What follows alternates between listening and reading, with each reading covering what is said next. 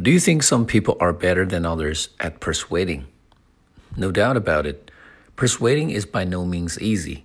It is a very complicated skill that requires listening, perception, and manipulating. And those people who are born with sharper senses unquestionably do well in it.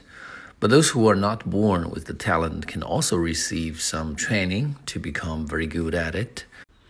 For example, in the police department, there are negotiators who know how to talk some irrational people or terrorists out of their dangerous actions.